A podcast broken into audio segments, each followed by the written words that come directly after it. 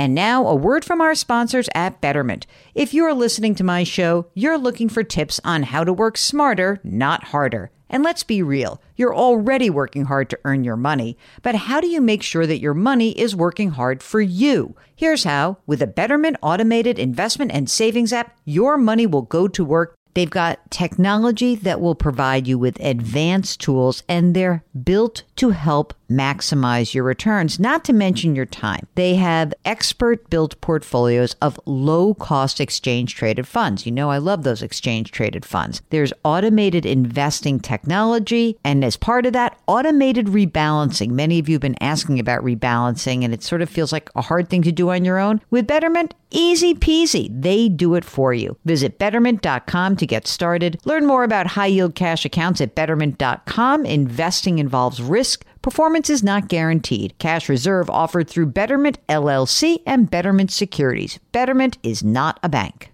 If you've ever been in the market for a new home, you know home shopping can be a lot. There's so much you don't know and so much you need to know. What are the neighborhoods like? What are the schools like? Who is the agent who knows the listing or neighborhood best? And why can't all this information just be in one place? Well, now it is on homes.com. They've got everything you need to know about the listing itself, but even better, they've got comprehensive neighborhood guides and detailed reports about local schools. And their agent directory helps you see the agent's current listings and sales history. Homes.com collaboration tools make it easier than ever to share all this information with your family. It's a whole cul-de-sac of home shopping information, all at your fingertips. Homes.com. We've done your homework. Welcome to the Jill on Money podcast. It is Monday, August 23rd. It is actually the second week of my vacation. And so Mark has done a great job in making me get really focused and putting all these episodes in the can for you guys while I'm on vacation. Now, here's the critical issue Will I really be able to disconnect? I don't fully disconnect when I'm on vacation, but I feel like after the last 16, 17 months, I do need some time to refuel and re energize. And I'm going to encourage you all to do that if you're lucky enough to take a break. But if you are really kind of worried about something, or you say, I can't relax because there's a financial thing on my mind, let us help you. Maybe we're going to make your summer break, your your last gasp before everyone goes back to work, back to school. Maybe we'll make it more relaxing for you. All you have to do is send us your financial questions. The email address is askjill at jillonmoney.com or if you are on our website, jillonmoney.com, we've got a contact button. It's very easy. So this week, we are doing all you all the time. So no me reading your questions. This week, it's you in your own voices. If you would like to join us on the show, just let us know. Mark does the rest. Isn't that easy? Today, we are talking to John from North Carolina. His wife is back in the workforce Hi, John. How can we help you out? So I'm in a good spot. My wife and I are in a good spot. She just started a new job um, after staying at home, working her butt off, taking care of our kids for 16 years.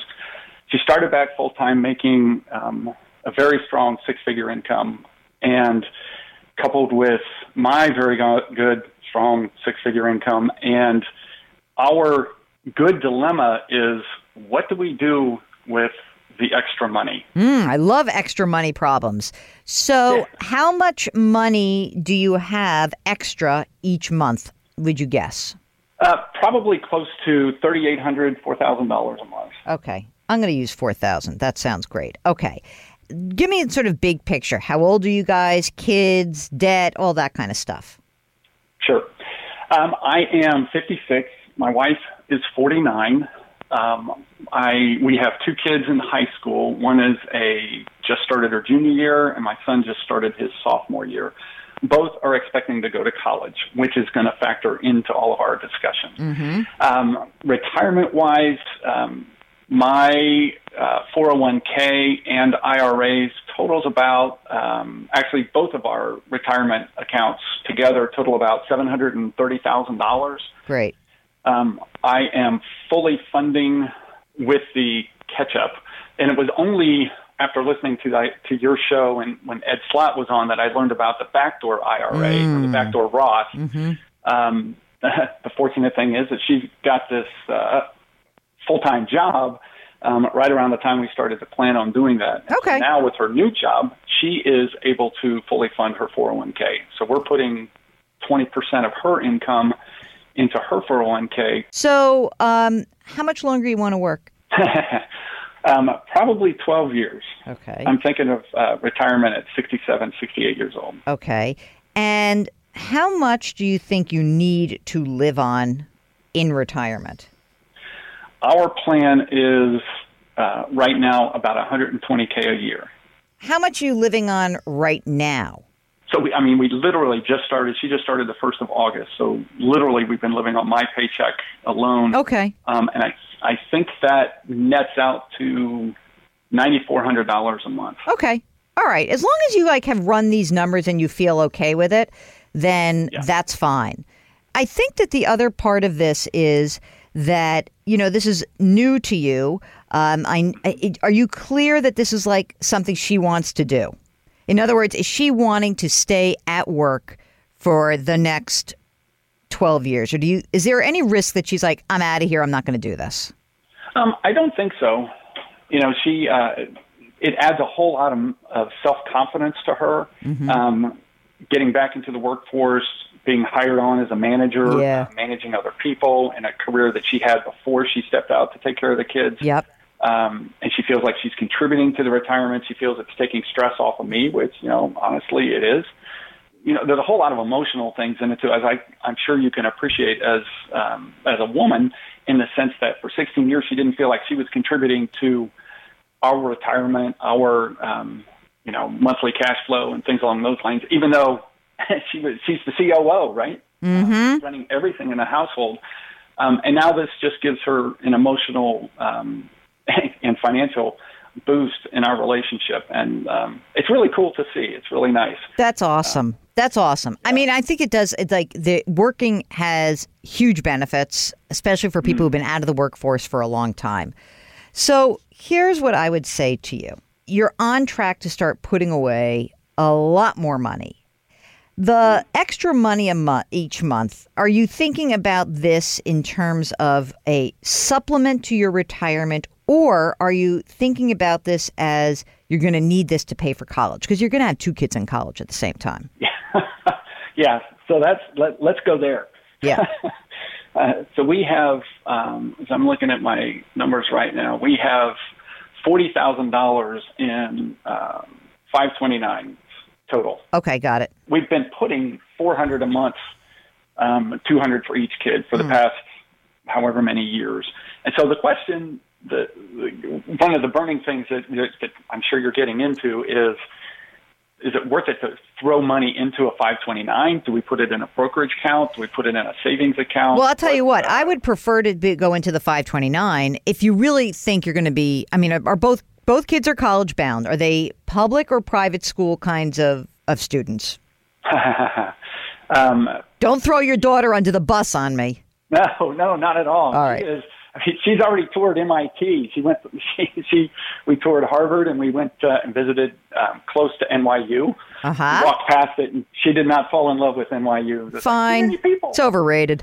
Uh, MIT's not though. So private school is definitely a, a possibility, and what we have communicated to our kids is you get into the school that you want, mm-hmm. um, that we think is going to have a high payback mm. um, as well, of course. But don't worry about paying for college. We will figure that out on the back end. Um, it's not an open door in that if we have to pay seventy bucks, seventy thousand a year for a degree, for a bachelor's degree, that's probably not going to fly. Right. I think that what I'm trying to figure out is that you know how much of this money that really should go towards education, how much kind of juices up your yep. overall retirement planning. I presume neither of you is enti- will be entitled to a pension going forward.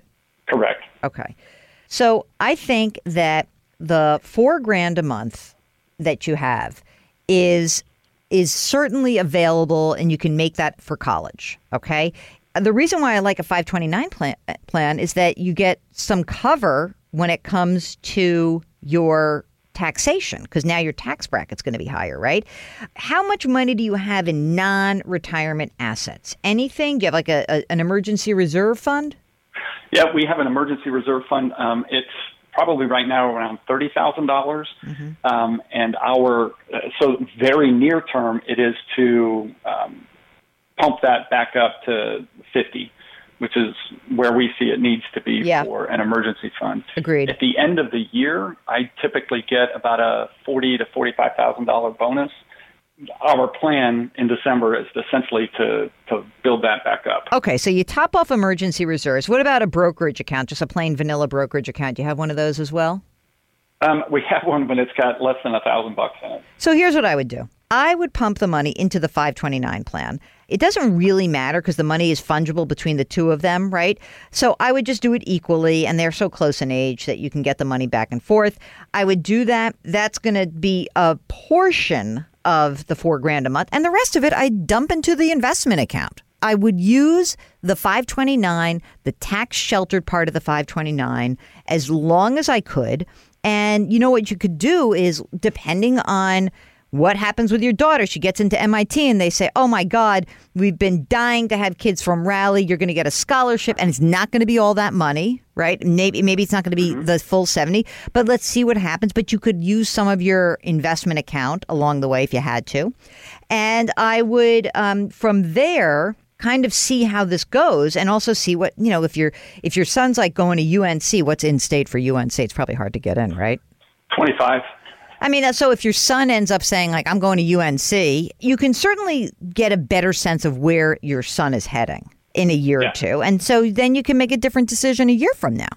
Let me ask you about the 529. Sure. You mentioned that the tax the tax benefits of the 529. Mm-hmm. In North Carolina, it's not tax deductible. Right. Contributions to a 529.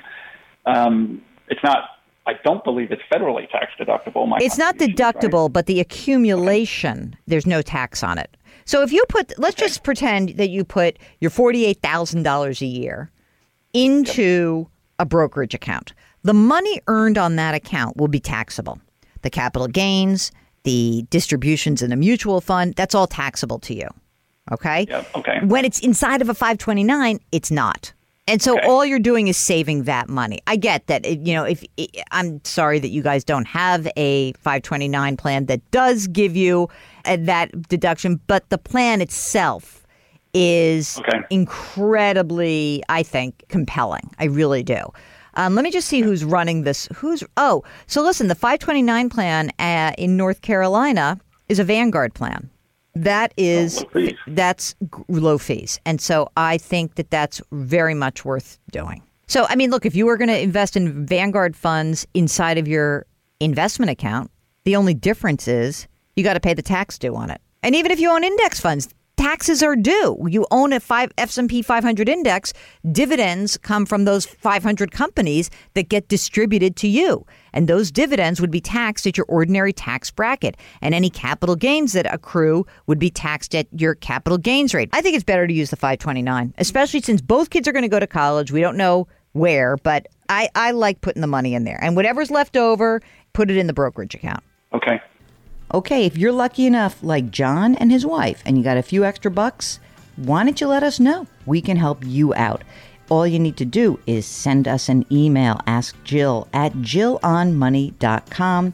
And if you're on our website, maybe you're signing up for our free weekly newsletter, which we are still doing every single Friday, even when we're on vacation, because Mark doesn't know how to take any time off anyway. If you want that free weekly newsletter, there it is. Boom, right on the website. Sign up, we'll send it to you. And if you have a question, hit the contact button. Do me a favor, do something nice for somebody else today. It will make you feel better. It will make that person feel better. Grit, growth, grace. We'll talk to you tomorrow.